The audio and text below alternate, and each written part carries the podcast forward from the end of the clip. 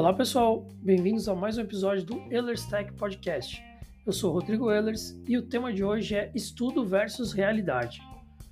Pois é, como você deve imaginar, toda vez que a gente se depara com a oportunidade de estudar alguma coisa, principalmente no campo de tecnologia, né, de, de TI hoje em dia, a gente acaba batendo algumas barreiras bastante interessantes. Se a gente pegar aí grandes plataformas como a Alura, Udemy e tantas outras, é, a gente percebe que muitas vezes o curso que está sendo passado ali, por mais que ele tenha sido gravado em um tempo relativamente recente, ele já tem algum tipo de, de datagem. Isso por uma questão muito simples, né? Você não consegue estar sempre disponível para dar um curso ao vivo. Então, essas plataformas é, se deparam com uma solução muito prática, que é você gravar um curso e disponibilizar dentro da plataforma. Quem já passou aí por plataformas como a Udemy já deve ter encontrado caras como, por exemplo, o Jamilton Damasceno, que tem centenas de cursos dentro do campo de programação, é, cursos que têm uma metodologia e uma didática bastante interessante, que ajudam mesmo, é, a, inclusive a galera que tem pouco contato, né, tá no início ali da, do contato com, com tecnologia, com programação, e consegue levar a pessoa até um nível ali bastante é, suficiente para a pessoa conseguir se virar sozinha, né? Mas é muito comum em cursos como o dele, é, a gente vê a, quando ele vai transmitir alguma coisa, é, ele indicando qual é a versão que você tem que instalar no seu computador para poder funcionar. Por quê? Porque muitas vezes a linguagem que ele está trabalhando ali tá, é uma linguagem que está com uma versão mais antiga, né, da, época da gravação do vídeo. E quando essa linguagem recebe algum tipo de atualização, é muito comum que muitos comandos mudem. Mudem não só a expressão regular que é utilizada para aquele comando ser executado, como a própria função dele, né, os próprios parâmetros que são requeridos, enfim, uma série de condições ali que acabam afetando diretamente como é que aquele comando executa. Então, muito comum é, ele fala assim, ó, utilize a versão tal, utilize a versão 1.7.3, utilize a versão 5.2 do, da dependência tal, da biblioteca tal, que justamente você consegue amarrar até certo ponto onde é que o usuário está trabalhando ali para ele ter uma experiência muito próxima. O problema é que essas bibliotecas, linguagens, dependências e tudo mais, elas não estão isoladas do mundo, elas estão dentro de um sistema operacional né, que varia de usuário para usuário, com graus de atualização diferentes, com IDEs diferentes, com uma série de condições externas que afetam diretamente seu funcionamento. Então, é muito comum a gente ver, é, quando a gente se depara num curso desse, com uma quantidade bastante grande de comentários, seja no fórum da Lura, seja ali no Perguntas e Respostas dentro da Udemy, seja mesmo no Stack Overflow, é, muitas e muitas perguntas relacionadas àquela função específica ou àquela parte específica do curso, onde as pessoas não estão conseguindo mais passar, né? E eventualmente aparece alguém ali com uma resposta que também não é uma resposta definitiva, ela também tem um problema de datagem, que afinal de contas, é, quando a pessoa respondeu, foi a solução que ela encontrou naquele momento. Só que alguns meses depois, aquela solução já não funciona mais, porque aquela linguagem, aquela dependência, aquela biblioteca foi atualizada e por conta disso você vai ter que buscar uma nova solução. Isso vem de uma questão aí bastante importante e interessante dentro do mundo da tecnologia, que é a velocidade com que a tecnologia cresce. Né? A gente sabe hoje que a curva de crescimento da tecnologia, do avanço, né, da evolução da tecnologia, é uma curva exponencial, ou seja, ela cresce muito rápido e cada vez mais rápido.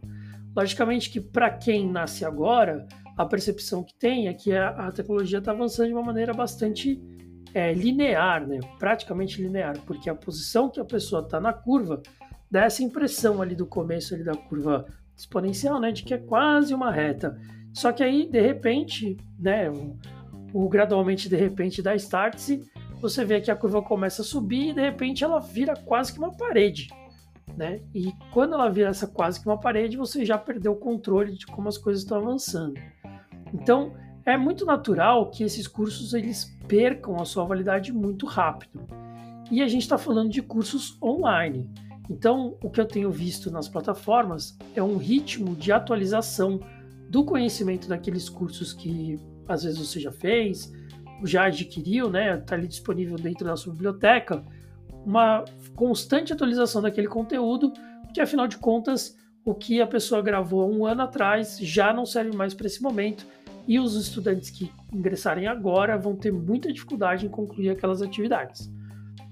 Então, a gente vê isso acontecendo com cursos online hoje. Imagina com os famosos guias práticos que eram vendidos nas bancas, né? É, eu não vejo muito problema de você criar um guia para produtos que sejam acabados. Então, se você quiser criar um guia definitivo para o Excel 2016, você consegue. Por quê? Porque é um produto que já está acabado, as atualizações que ele sofre não mexem muito na sua estrutura, não mexem na, no funcionamento das fórmulas, não mexem em questões ali estruturais e básicas muito importantes. Então, você consegue com bastante é, tranquilidade criar ali um, um guia que tenha né, uma série de informações ali que vão funcionar mesmo se a pessoa pegar o, o Excel 2016 hoje, em 2023.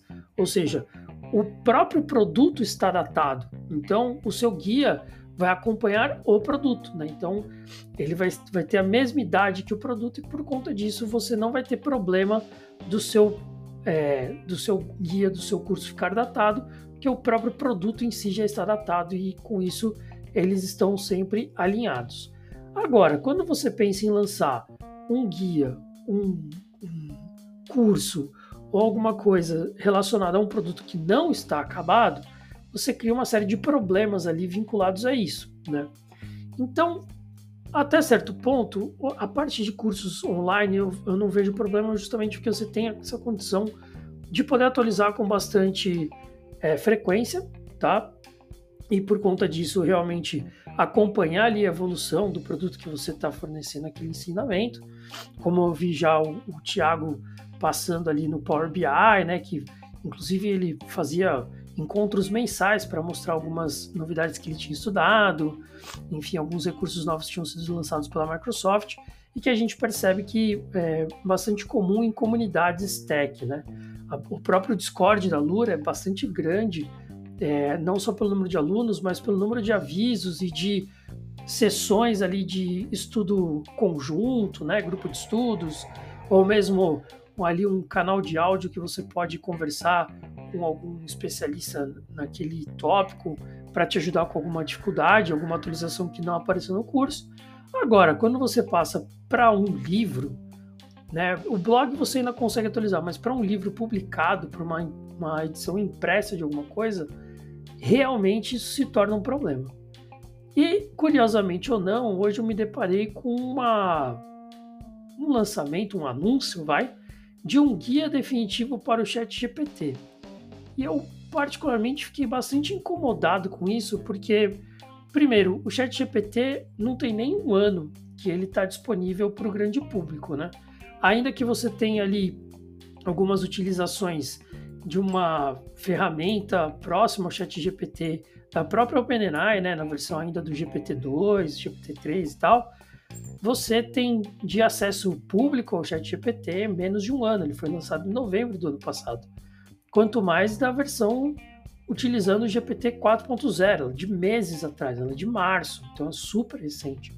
Então, quando você vê um guia definitivo do ChatGPT, você se depara com um problema muito grave que é encontrar naquele documento coisas que simplesmente não vão ser válidas para daqui a 20 dias.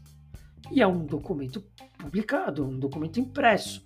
Então, o fato de chamar isso de um guia definitivo, para mim, ou é muita inocência do autor em achar que ele poderia criar um guia definitivo de um produto que está em franca expansão e que tem lançamentos praticamente diários de novos recursos, ou muita falta de honestidade por parte dele, porque afinal de contas, se ele sabe que o produto está sendo melhorado, modificado, alterado com tanta frequência, e que dá a ele a competência de criar um guia definitivo para algo que não está acabado. Então, é, o podcast de hoje foi muito para levantar essa lebre, né? Do que, que a gente pode considerar como um guia definitivo de um produto e de como a gente encara o avanço da tecnologia dentro dos nossos estudos hoje, tá? Eu ainda pretendo gravar um, um outro podcast discutindo também os problemas que a gente encontra dentro de, de cursos, no sentido de que é, na minha máquina sempre funciona, né? Então no, na máquina do professor ali, do, da, da pessoa que está passando o treinamento ou curso, funciona sempre o código redondinho, bonitinho. Eventualmente aparece algum problema, mas um problema menor que o próprio instrutor consegue corrigir ali na hora. Mas é muito frequente a gente encontrar problemas no nosso dia a dia que simplesmente não se aplicam à solução que foi apresentada dentro do curso. Então, esse, esse é um tema para um podcast seguinte, mas eu deixo vocês então com essa pulga aí atrás da orelha dos guias definitivos que, enfim, sempre aparece, né? Você sempre vai ter alguém que encontra um espaço ali, né? um, um vácuo ali de, de, de demanda e tenta se aproveitar disso mas chamar de guia definitivo realmente achei bastante incômodo. É, bom, lembrando que eu sempre deixo uma enquete no final, também a caixa de comentários está sempre disponível para você. Convido você a compartilhar esse podcast com alguém. Não esqueça de avaliar também o podcast no seu agregador de podcast favorito. E semana que vem eu volto então com mais opinião. Tchau, tchau.